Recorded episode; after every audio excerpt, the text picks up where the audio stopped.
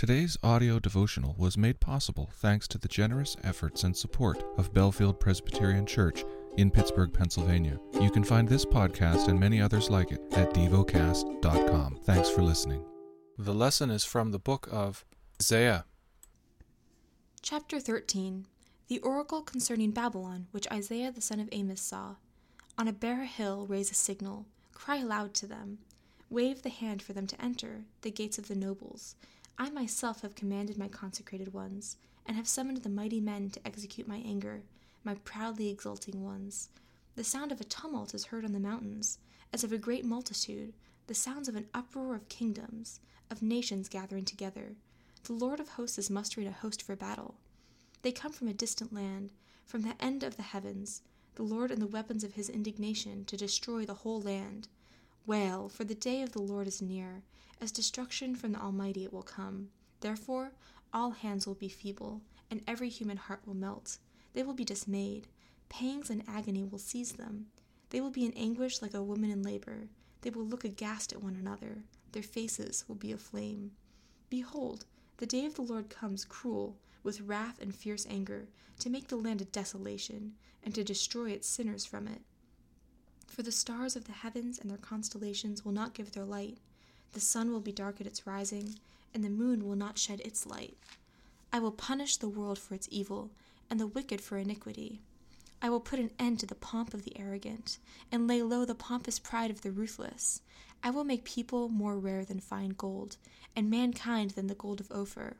Therefore, I will make the heavens tremble, and the earth will be shaken out of its place at the wrath of the Lord of hosts in the day of his fierce anger.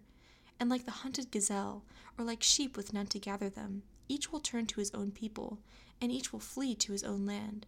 Whoever is found will be thrust through, and whoever is caught will, will fall by the sword.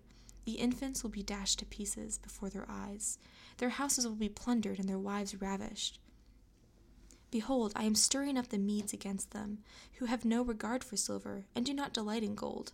Their bows will slaughter the young men. They will have no mercy on the fruit of the womb. Their eyes will not pity children. And Babylon, the glory of the kingdoms, the splendor and pomp of the Chaldeans, will be like Sodom and Gomorrah when God overthrew them. It will never be inhabited, or lived in for all generations. No Arab will pitch his tent there, no shepherds will make their flocks lie down there, but wild animals will lie down there, and their houses will be full of howling creatures.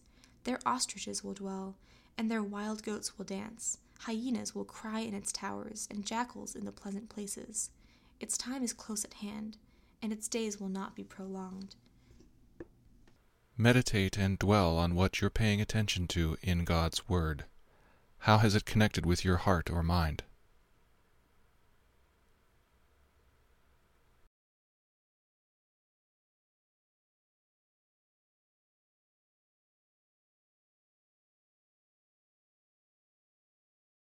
Pray to God freely about what has moved you today.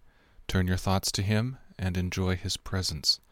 We offer the following as prayer topic suggestions For Christians being persecuted, for the fruit of the Spirit to blossom and grow. Thank you for listening to DevoCast.